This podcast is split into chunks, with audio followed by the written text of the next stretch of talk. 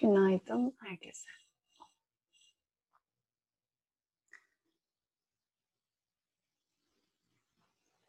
Güzel bir gün olması dileğiyle yeni bir gün için. Nefesle tekrar kendi güzel dilekler ve niyetlerimizle herkese huzur ve mutluluk vaat ederek öncelikle her zaman kendi söylediğiyle kişi kendisi ilk başta duyan kulaklar kendinde olduğu için demiştik ki bir mutluluk ve huzur talebi veya dileği varsa bir genele dair elbette ki bu bütünün içinde kendisi de olduğu için kendisini de dahil ederek. Ve bunu dediğinde de bu mutluluk ve huzuru görmek adına irade anlamında ne düşüyorsa kendi alanına bunu yapmak adına da daha fazla farkındalık. Tüm çalışmalar daha yüksek bir dikkat veya buna kelime olarak farkındalık diyeceksek böyle bir kelime de daha sık kullanıldığı için seçebiliriz. Tüm çalışmalar sizi daha yüksek bir dikkat haline getirmek için.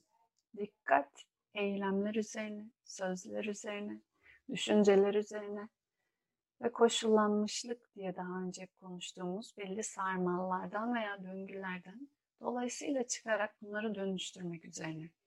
Dikkat yoksa var olan üzerinden yeni alternatif başka bir düzenin e, o paternin dışına çıkabilecek bir alana geçiş çok mümkün değil. Bu yüzden de yüksek dikkat. Eğer daha önce anlattığımız bir hikaye vardı başka bir derslerde. Meditasyon için tanımlamanız gerekirse nedir, ne yapmaya çalışıyorsunuz? Olabildiğince dikkati yüksek geliştirmeye çalışma. Bunun için öykü şuydu, bir öğrenci ve öğretmeni ve meditasyon anlatmasını istiyor öğretmenine. Cevap olarak öğretmeni dikkat diyor. Anlamıyor, bir daha soruyor. O zaman dikkat dikkat diyor. Tekrar anlamıyor, bir kez daha soruyor. Bu sefer dikkat dikkat dikkat diyor. Ve tekrar sorunca da dikkat dikkat dikkat dikkat daha. Eğer biraz daha iyi açıklamak isteseniz ne kadar yüksek dikkat dikkat dikkat derseniz yarım saat boyunca burada oturduğumuz gözlerimiz kapalı kendi içimize gözleri kapatarak aslında baktığımızda döndüğümüz yer daha derin bir dikkat, dikkat, dikkat. O zaman dikkat adı üstünde yolda yürürken çukura düşmezsiniz. Araba geliyorsa size çarpmasını engellemiş olursunuz. Veya yemeği yakmazsınız. Birisini kırmazsınız ya da tersine kırılmazsınız. Değil mi? Bunların hepsi aslında küçük, daha fiziksel, daha kaba, somut alandan daha soyut, daha incelikli alana kadar aslında hayatımız üzerinden aldığımız tüm etki ve tepkilerin alanını kuran dikkat. Bu yüzden de meditasyon dediğimiz şey bizi bu yüksek kulak veya dikkat haline getirmek için. Şimdiye kadar Bhagavad Gita üzerinden konuşmalarımız bu kitabımızdı. Bize söylediği, sorduğu sorular eylemin öyle bir biçimde, doğru bir biçimde icrası nasıl olmalı ki o eylem sonucunda beni getirdiği deneyimle bağlamasın. Bağlamasın ve beni başka eylemlerle tekrar tekrar biraz önceki gibi kelime yineleyerek bir döngüye sokmasın.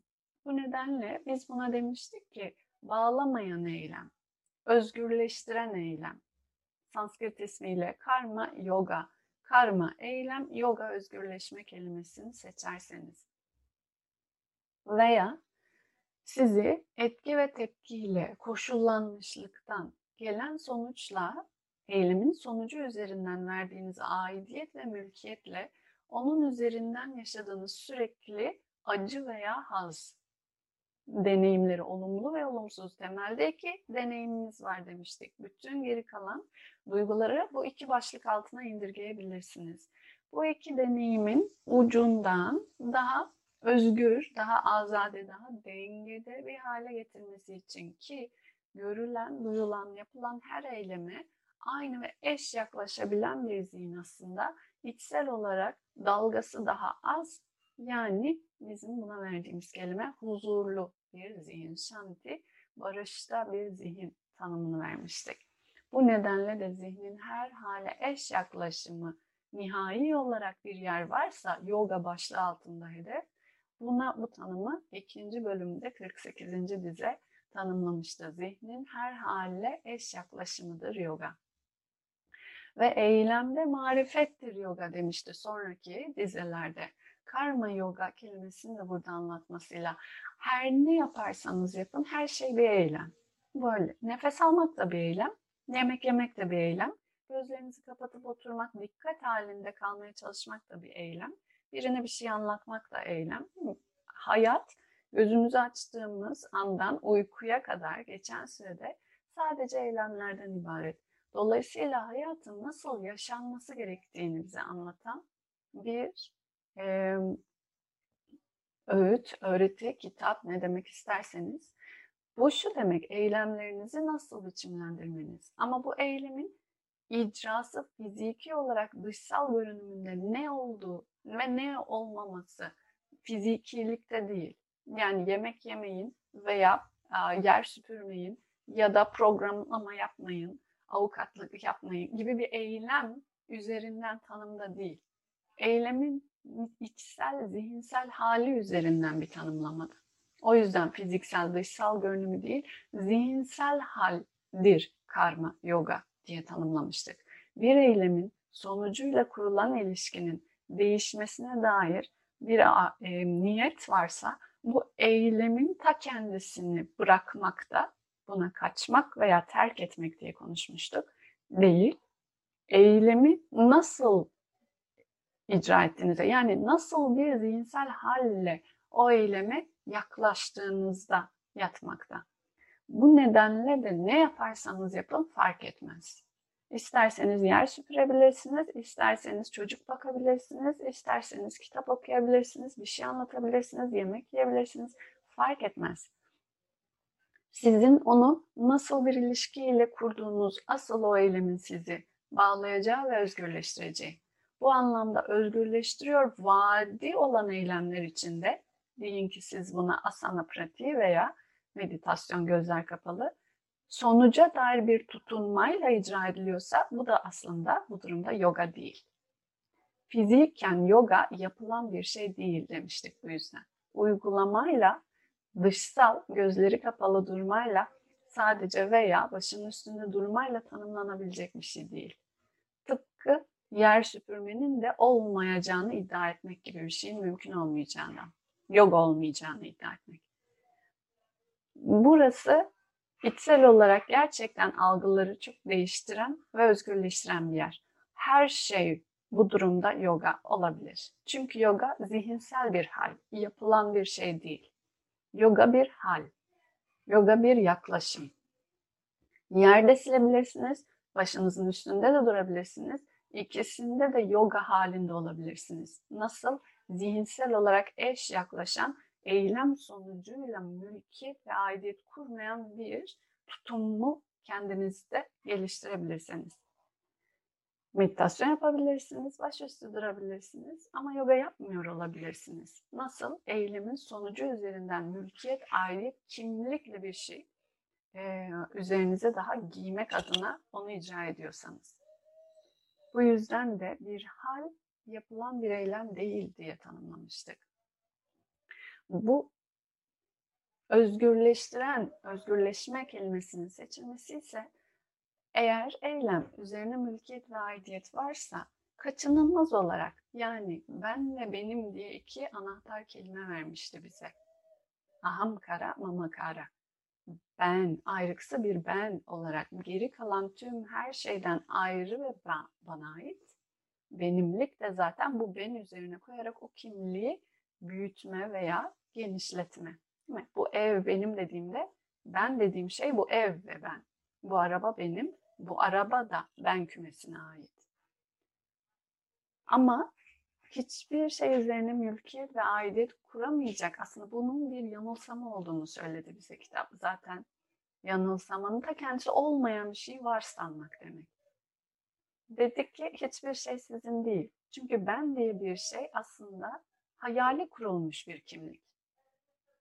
Parçalar bir araya gelmiş olan parçalar ayrılmaya da mahkum. Orada bir sabitlik arayamazsınız. Parçaları olan şey değişmeye ve dönüşmeye mahkum. Değişen bir şeyde sabitlik arayamazsınız. Bu yüzden de bakarsanız dün genç, bugün yaşlı vesaire vesaire farklı farklı kimlikler de üzerine aynı şekilde aslında bir birleşik, bir içerik parçalardan oluşmuş. Bu nedenle de değişmeye mahkum, bu nedenle de sabit değil. O zaman ben bir şeyi iddia ettim de benim diyerek bu dönüşmeye mahkum. Dönüşmeye mahkum olan bir şey sabit yani değişmez yani gerçek olamaz. Yanılsama olmayan bir şey var sanmak. Ve manevi bir çalışma gerçek olan, olan şeyi bulmaya çalışmak. Gerçek değişmeden var olan şey demek. Buna gerçek dersiniz. Değişiyorsa bir şey sadece varlık ve yokluk anlamında konuşmuyoruz. Bunun altını çizmeye çalışıyorum. Değişmezlik, zaman ve mekandan bağımsızlık üzerine. Bir sabitliği ancak gerçek diyebilirsiniz. Bu nedenle de dedik ki neyi yaptığınızı iddia edebilirsiniz ki ve neyin sizin olduğunu iddia edebilirsiniz ki. Tüm bunlar bir birleşik ve değişkenliğe mahkumsa. Biz en son okuduğumuz dizeler dördüncü bölümdendi ve bu bilgiyle bu eylemin nasıl dönüşeceğini, eyleme yaklaşımın nasıl dönüşeceğini söylediği yerlerdi. Ve demişti ki dharma diye bir kavram tanıtarak eylemin salt eylemliğiyle bir kimlikle aidiyet kurmadan icra edebilme yetisi.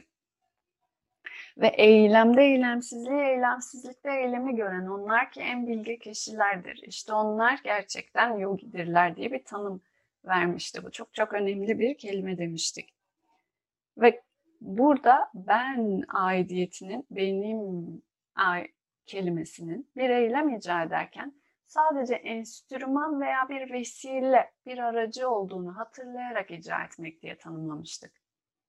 Geri kalan diğeri bir yanılsama. Tıpkı ateşin yemeği pişirmesi, aşçının yemek besin, o malzeme ile ateş arasında ilişkiyi kuran bir vesile olması gibi. Yemeği pişiren aşçıyım dediğinde aslında aşçı bir organizatör görevinde. Pişirme görevinde değil. Pişiren ateş.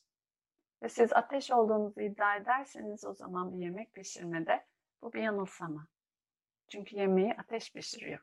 Aşçı ateş, nihai pişirenle besin malzeme arasındaki bağlantıyı kuran sadece bir aracı. Karma yoga eylemde aracı olduğunu unutmama yaklaşımı. Dharma kelimesi de bu yüzden aracılığı hatırlatan yaklaşımla yapılmış eyleme verilen tanım.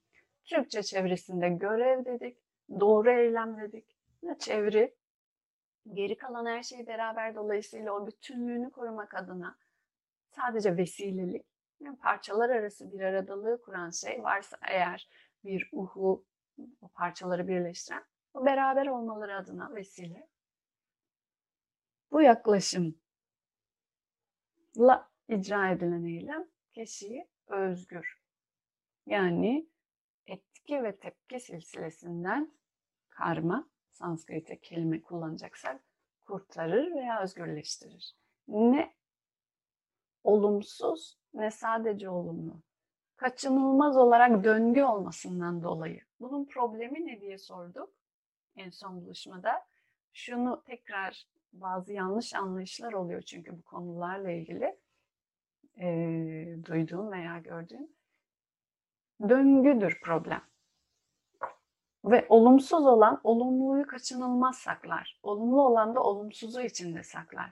Karşıtlar aleminde karşıtlar yani ikiliklerde ikilik birbiriyle var olur. Bu nedenle siz pazara gittiğinizde ben biraz keyif, haz satın almak istiyorum dediğinizde acı kaçınılmaz olarak içinde gelecek. Bu eğer bir problem varsa. Bunu problem görmüyorsa problem yok zaten. Adı üstünde. Ama bu gerçek. Gerçek olan acıyla beraber haz beraber. Hazla birlikte de acı beraber. Eski olan bir şey yenidir bir zaman, yeni olan bir şey eskidir bir zaman. Büyük olan bir şey küçüktür, küçük olan büyüktür. Zıtlar birbiriyle kaçınılmaz olarak gelir. Ama siz zıtların içerisinde kaçınılmaz kalışınızda birbirine, diğerine, diğerine, sonra öbürüne gidersiniz. Problem bunun bitmeden devam etmesi. Bu yüzden de ismi samsara, döngüydü.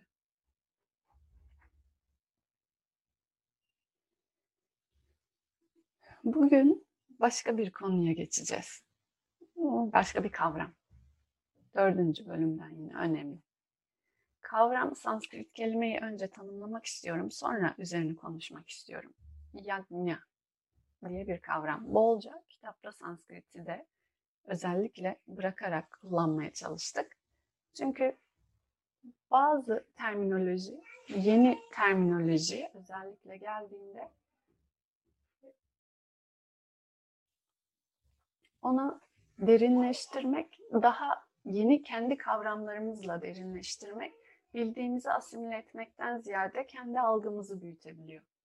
Bu anlamda Dharma gibi, Karma gibi, Karma Yoga gibi özellikle Sanskrit orijinal terminolojiyi korumaya çalışmamızın sebebi bu. Yagna kelime olarak çevirmeye çalışırsak bir şeyi eğer veriyorsanız karşılığında da bir şeyin alınması gerektiği. Çok daha düz çeviri yaparsak. Veya derseniz ki bu alana bir şey koyarsanız uzayın yerine onu kapatmış olursunuz. Bu şekilde aslında karşılıklı bir sürekli alma ve verme dengesi diyelim buna. Veya e, adak veya kurban gibi böyle kelimeleri de var seçilen. Önce dizeleri okuyup ondan sonra en azından birkaç tanesiyle yorumluyor olacağız. Dördüncü bölümde ve 85 ile başlayarak. Kimileri işitme ve benzeri diğer duyu organlarını kendi üzerinde hakimiyet, nefis terbiyesi, ateşine adar veya kurban eder. Burada her geçen adar veya kurban edere yagna kelimesi geliyor. Kimi ise işitme ve benzeri duyu nesnelerini duyu organlarının ateşine atar, kurban eder. Kimileri beş duyu ve eylem organının hepsinin faaliyetini bilgiyle aydınlanmış, alev almış nefs terbiyesi ateşine adar kurban eder. 4. bölüm 27. dize. Benzer şekilde 28. Zenginliğini paylaşanlar, nefs terbiyesi adına çileci uygulama yapanlar, yogayı uygulayanlar, yeminlerinde, çabalarında kararlılıkla bu yazıtları okuyanlar, kendini bilmenin bilgisine kendine kurban eden adayanlar, sunanlar var. Devam ediyor 29. dize 86. sayfa. Benzer şekilde pranayama nefes kontrolüne kendini adayanlar, nefes alış ve verişi durduranlar, verdikleri nefese aldıkları nefese ve aldıkları nefesi verdikleri nefese kurban edenler, sunanlar var. Yedikleri yemeği kontrol edenler, böylece daha fazla yemek arzusunu sindirim ateşine kurban edenler, adayanlar, sunanlar var. Tüm bu insanlar yagna ada kurban, sunuş, alma, verme icra edenlerin hepsi bu yagna sayesinde istisnasız bir şekilde zihindeki kirlerden arınırlar. Şimdiye kadar söylediği her şey bir şeyi verip bir şeyi karşısında alma. Tüm eylem, karma aslına bakarsanız bir alışveriş. O yüzden alma ve verme. Siz enerji yani ağzınızdan çıkan diyelim ki sözle veya yaptığınız bir eylemle var olan enerjinizi vererek karşılığında bir iş, eylem icra ediyorsunuz. Yerin silinmesi, yemeğin yapılması. Enerji birim zamanda iş yapabilme gücü diye fizikte çevriliyor. Herhangi bir eylemin ortaya çıkması için bu yüzden soyut bir kavramımız var enerji diye ve açıklaması zor ama güç kavramıyla ilişkili. Şu an fizik olarak konuşuyorum çünkü böyle bazı e, konuşmalarda ne olduğu anlaşılmayan bir şekilde artık kullanılır oldu enerji kelimesi. Ama bir eylem yapabilmeniz için bir potansiyel güç tırnak içinde enerji bir şeye sahip olmanız lazım. Onu verdiğiniz zaman karşılığında iş, eylem fiziki olarak ortaya çıkabiliyor. Doğada her şey bütün madde üzerinde kaçınılmaz olarak enerji enerjiye transforme olarak dönüşerek gidiyor. Bundan başka bir şey yok. Madde bu demek. Fizik üzerinden tanımlarsanız. Yagna maddeye dair çok temel bir ilke ve kural. Bir şeyin ortaya çıkması için bir şeyin sunulması veya verilmesi veya bırakılması lazım. Bu yüzden kelimeye aynı zamanda adak veya kurban gibi kelime de günümüzde de kullanılan bazı uygulamalar bunlar. Verilmesinin sebebi şu. Herhangi bir zihinselde bir düşünce, bir hal, bir deneyim, bir etki karşılığında e, deneyimleyeceğiniz bir tepki yani deneyim. Almak istiyorsanız ona bağlı bir şey sunmanız gerekiyor. Sunmayan kişi bunun için Yagna ile ilgili 3. bölümde diyecek ki biraz daha açıklama olsun diye eskiye dönerek okuyacağım. Kim ki ona bir şey sunulduğunda karşılığında hiçbir şey sunmadan kabul ederse bil ki o bir hırsızdır. 3. bölüm 12. dize. Karşılığında bir şey vermeden alana hırsız deniyor. Emek vermeden ya da bir şey sunmadan bir şey almaya çalışıyorsanız bunun ismi hırsızlık. Bu tüm madde üzerinde de mümkün olmayan bir şey. Bu nedenle karma, etki ve tepki üzerinden siz ne sunduysanız ona göre bir şey deneyimi ve sunmadığınıza bağlı da başka bir deneyim. Yine onun uyarınca. Karma kelimesinin alt metni de bu yine. Bu yüzden yagna siz herhangi bir yani adak veya günümüzde de kendi kültürümüz içerisinde de bilmesi bir hal, bir şey fiziki olarak yaşamak istiyorsanız tamamen maddi dünyevi bir amaç da olabilir bu. Bir şey verirsiniz. Ya bir sahip olduğunuz size yakın olan zihinsel içsel bir şeyden vazgeçersiniz. Feragat edersiniz. Yagna'nın bir başka çevresi de bu yüzden feragat etmek. Pranayama aldıkları nefesi verdikleri nefese kurban ederler. Nefes çalışması denilen şey veya nefes alıp vermek sürekli aldığın nefesi verdiğin nefese kurban etmek. Tutamazsın. Tutmaya çalışırsan enerji içsel ATP, yaşam enerjisi üretemezsin. Nefesinizi vermeniz lazım almanız için. Aynı şekilde sahip olduğunuz prana enerjiyi vermeniz lazım bir eylem icra etmek için de. Bir bebeğin yetişmesi için bir annenin bedenini feda etmesi lazım. En basit 9 ay boyunca bebek annenin bedenini yiyor basit bir dille daha konuşursanız. Bu bir yagna, feragat, vazgeçiş. Eğer herhangi başka bir üretim yapıyorsanız bir sanatsal icraat da olabilir, herhangi bir iş de olabilir. Zamanınızı, gözlerinizi, elinizi, kolunuzu, zihninizi, iç enerjinizi oraya verirsiniz, yakına adarsınız, feragat edersiniz. Ve sonucunda o ürün ortaya çıkar. Bu bir yemek de olabilir, bir kitap yazımı da olabilir, bir şarkı bestesi de olabilir, bir proje de olabilir. Herhangi bir içerikle. Genel olarak yakna şu anlamda önemli. Siz bir şey sunmadan, bir şeyi bırakmadan yerine başka bir şey gelmiyor. Ve dönüşüm ülkesine kurulu olduğu için madde üzerinde her şey bir şeyin bırakılması yerine başka bir şeyin dolması demek. Bu eğer bir hal için, bir deneyim için tamamen normal hayat için konuşuyoruz. Eğer bir acı varsa o zaman o acının içeriğine bağlı bir şey verin demek, bir şey sunun demek. Bir şey sunmanın haricinde sadece o hal adına değil, yaptığınız herhangi bir, arzuladığınız herhangi bir nihai deneyim varsa onun ilkesi ve uyarınca da emek vermeniz gerekiyor demek. Ve gelmiyorsa deneyim o zaman bu anlamda verilmişlik anlamında belki bir şeyler eksik olabilir, sorgulayın demek. Ee, genel aslında bilinen Gayet de popüler, farkındalıkta olan bir kavram, bir yaklaşım. Ama kurban uygulamalarının da tarih içerisinde ki çok çok daha eski zamanlardan gelen sadece bir hayvan kurban etmek değil, sahip olduğun sana çok yakın olan bir şeyden vazgeçmek ki bu nihayetinde benlik, kimlik, ahamkara diye kurulan kimliğin vazgeçişi kurbanı, enerjisi, sözü, nefesiyle daha büyük bir adak yok. Karşılığında ise o benden daha büyük başka bir ben ancak idrakı ve evrimi bununla gelebilir. Bu yüzden de yine bir şeyin verilmesidir. Bu verilen kimlik ve benlik de olabilir. Nefes, enerji, yaşam gücü, sahip olduğunuz bunların hepsi zaman, ömür, bunların hepsi bunların ötesinde bir şey arıyorsanız aslında sunduklarınız, kurban ettikleriniz, vazgeçtikleriniz, feragatlarınız.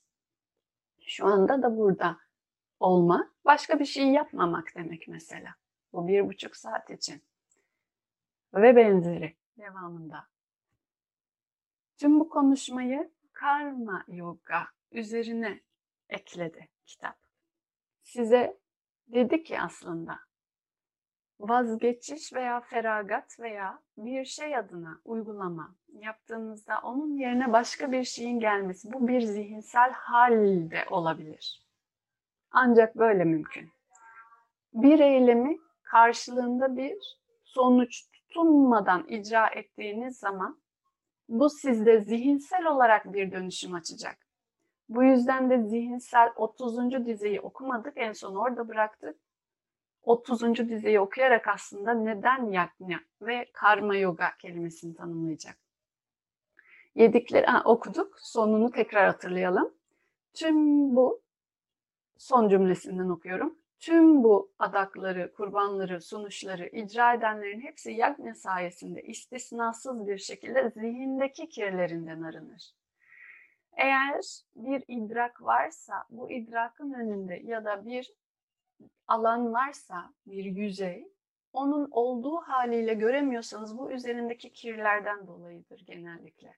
Olan olduğu halinle kendini göstermesi için üzerindeki engelin kalkması yeterli. Üzerine yeni bir şey konulmuyor. Suyun dibini görmeniz için suyun dalgasız olması yeterli. Bu nedenle manevi çalışmalar ve uygulamalar sadana, man, içsel, zihinsel, kir arındırıcı diye geçer. Ve bunun en güçlü aracı olarak da karma yoga, eylem uygulamanın mahareti, marifeti, sanatı sayılır. Zihin kirlerinden arındıran karşılığında aslında her icra ettiğiniz benim aidiyetini, mülkiyetini, kimliği kırmak adına bir eylemse, bir feragatsa, bir verişse, bir adaksa veya tırnak içinde bir kurbansa ki karma yoga aslında böyle bir yaklaşım bir taraftan benim aidiyetini kırmak için, bu sert kimliği yumuşatmak için o yüzden de feragat kelimesi seçiliyor. Vazgeçmek ya da. Bu getireceği şey yine bir alışveriş ama getireceği şey yani siz kimliğinizi bir nevi tutunduklarınızı verdiğinizde alacaklarınız daha saf ve daha arı bir zihinsel alan. Bu yüzden de yagna zihinsel kirlerinden arınırlar. Zihinsel kir dediğimiz yanılsamalı görüş diyebilirsiniz. Olmayan bir benliği varsanmak ve bununla kimliklerle ve acı ve keyif bu döngülerde devam etmek. Zihin kirlerinden dolayısıyla arınmak ancak suyun dalgası zengin olduğunda dibini gösterebilmesi gibi varsa bir görülecek, idrak edilecek, keşfedilecek daha derin bir gerçek görülmesine ancak o vesile olabilir dolaylı olarak. Bu nedenle de eylem icra etmenin mahareti karma yoga veya yaklaşımı. Yani bir kurban gibi, bir adak gibi, bir feragat gibi tüm eylem icraatları, sahip olduğu mülkiyetleri, içerideki yaşam enerjisi dahil, nefes dahil. Bunlar daha büyük asıl yaknyalar benliğe dair. Çünkü konuştuğunuz söz, alıp verdiğiniz nefes ve icra ettiğiniz dolayısıyla düşüncelerle her eylem aslında sahip olduğunuz bu nefesi kurbanı yani bu benliğin de dolayısıyla kurduğunuz kimliğin veya her neyse onunla vazgeçişiyle yerine başka bir gerçeğin dolaylı olarak doğması. Bu anlamda aldıklarımızı ve verdiklerimizi belki sorgulayabiliriz bugün. Ve yerine yerleştirmek istediklerimiz için verebileceklerimiz varsa. Bu çok evrensel bir ilke ve gerçek. Bunun bir dini veya öğretisi yok. Her ne kadar ayrımı var gibi görünse de bütün manevi yaklaşımlar aslında kimliğin dönüşmesi adına bu kavramdan kurulmuştur. Ee, bu şu anda ülkemizin yaşadığı dönem itibariyle bir oruç pratiği de dahil. Bakarsanız yemeğinizden vazgeçerseniz başka bir şeyi almak adına aslında içsel, daha derin manevi sayılabilecek veya yapılan bağış veya adaklar bu, bu tarz ilkelerin konuşulması tarihte birçok öğretide aynı hedefte, aynı doğrultuda. O da kimlikle ilgili. Ee, son kez söylediklerini okuyarak tamamlayalım. Kim ki ona bir şey sunulduğunda karşılığında hiçbir şey sunmadan kabul ederse bil ki o bir hırsızdır. Ve devamında şu dize de var, bunu demin okumadık. Kim ki yediği yemeğin ilk lokmasına tüm varoluşun ardında temel bir o ilke neyse ona sunarsa sahip olduğu aslında saflığı bozan yani kendine yanılsamalı bir kimlik kurmasına vesile olan o şeylerden arınır. Ve yalnızca kendisi için yemek pişirenler, onların yedikleri yalnızca acı deneyimidir. Günah diye burada çevrilmiş ama acı deneyimi. Bu ilginç bir cümle. Yalnızca kendisi için yemek pişirenler sadece kendisi için alanlar yani. Bu nedenle de çok büyük yagna sayılır. Bir yagnadır. Ya, yemek yerken insanın çevresinde kim varsa vermesi, paylaşması. Bu da birçok kültürde bir e, genel artık ahlaki davranış olarak yerleşmiş durumda. Ama bu temel mantığı yagna budur. Bir şey yerken yanınızda başka canlılara verme, vermeden yiyemezsiniz onu siz bir şey vermek durumundasınız, paylaşmak durumundasınız. Çünkü o yemek size bütünlüğün beraberliğinde geldi, kendi icraatınızla değil. Yanınızda insan yoksa karıncalara, yoksa kuşlara, kedilere, köpeklere ama aldığınız bir öğünün hepsini kendiniz yiyemezsiniz. Yagna en azından bu yaklaşımı hatırlatır. Ee, yoksa o lokmalar başka türlü bedelini ödetebilir. Ve bugün okuduklarımızla aslında her şeyin karşılıklı bir alış ve veriş dengeyle geldiğini söyleyen cümleler.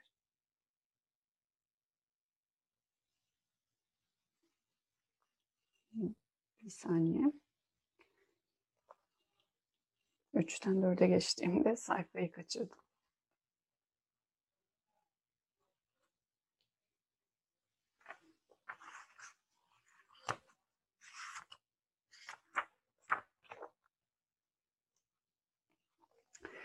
Kar, e, kimileri işitme ve benzeri diğer duyu organlarını kendi üzerinde hakimiyet ateşine adar. Kendiyle nefs terbiyesi. Ve bunu yaptığınızda duyu organlarınızı aslında rafineleştirir, değiştirirsiniz. Kurbanıdır o yüzden.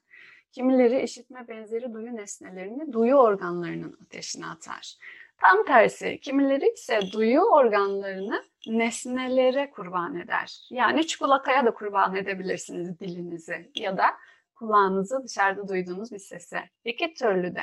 Bu tam tersi içeriye kapatmak işitme organlarının farklı men ederek kurbanı, feragatı ya da tam tersinde bu enerji çikolataya kurban oluyor. Kimileri beş duyu ve eylem organlarının hepsinin faaliyetini bilgiyle aydınlanmış, alev almış nefs terbiyesi üzerine kurban eder. Bir şeyi öğrenmeye çalıştığınızda şu anda burada olduğumuz gibi de yine zihinsel iç enerjinizi kurban ediyorsunuz. Duymak, anlamak, zihin şu an bütün bu enerjiyi tüketiyor. Ki bu yüzden gidip sonra yemek yiyoruz tekrar enerji almak için. Her şey dönüyor. bilginin kendisi içinde yaşam enerjinizi, iç enerjinizi kurban ediyorsunuz. 27 bunu söylüyor. Benzer şekilde zenginliğini paylaşanlar, nefs terbiyesi adına yine çilleci uygulama yapanlar veya yogayı uygulayanlar, herhangi bir metin, yazıt okuyanlar, kendini bilmeyenin bilgisine kendini sunanlar var. Ne yaparsanız yapın her şey bir sunuş. Bunu söylüyor. İster e, bir yere bir çocuk bakın, ister yemek yapın, ister oruç tutun, ister e, meditasyon yapın. Her şey sadece yagna, alma ve verme bu maddede. Benzer şekilde kimileri nefes kontrolüne kendini adar, nefes alışverişini durdurarak verdiği nefesi aldığı nefese, aldığı nefesi verdiği nefese kurban eder. Nefes üzerine yaptığın her şeyde. Ya da yemek yemenin ta kendisi, yemeğinizi sindirim ateşine kurban edersiniz. Veya tam tersi etmezsiniz, sindirim ateşi başka bir şeye dönüşür. Fiziki orucun mantığı. Yediği yemeği kontrol edenler böylece daha fazla yeme arzusunu sindirim ateşine kurban edenler. Yemeğinizi kontrol ettiğinizde daha fazla yeme arzunuzu kurban edermişsiniz sindirim ateşinize. İşte bunların hepsi özetle nihayetinde yani yagna size istisnasız bir şekilde aslında zihindeki kirlerden arınmayı hedefler. Bu yüzden de verin, feragat edin, vazgeçin. Bir hesap geliyorsa önünüze benim benim benim ve buradan acaba ben ne kazanırım demekten ziyade bu metinler veya bir böyle acı deneyimi varsa bir yerde şu anda bırakabileceğim, verebileceğim, vazgeçebileceğim ne var bunu sorun der. Bu o kilitlenmiş zor durumdan acı dolu durumu dönüştürmenin en önemli yoludur. Çünkü maddeye dair bir ilke bu. Her şey bir şekilde karşılıklı bir alış ve veriş dengesinde. Siz de dolayısıyla deneyimlerinizle aslında bu alış-veriş dengesinin sonuçlarını bitmektesiniz. Dönüştürmek istiyorsanız da burada bakılacak yer daha ne alırım değil, daha ne verebilirim olabilir. Bugün için verme adına eylem olması dileğiyle hepimize. Üç kez om sesiyle bitirmek üzere son herkese huzur, herkese iyilik dileyen mantralar eşliğinde.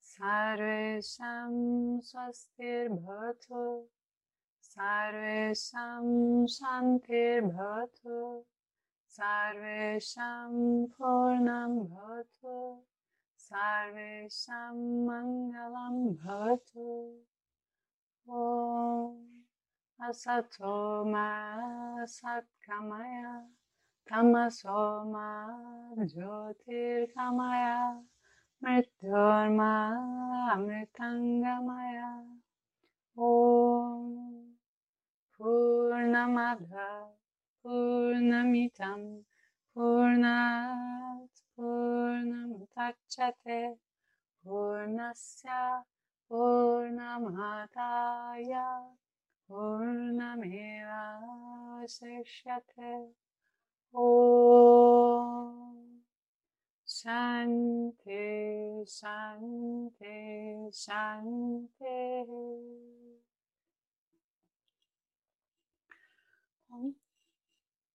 Teşekkürlerle herkese güzel günler, haftalar dileğiyle. Aa, bir ek duyuru. Perşembe günü buluşamıyoruz. Bayramınız kutlu olsun herkesin.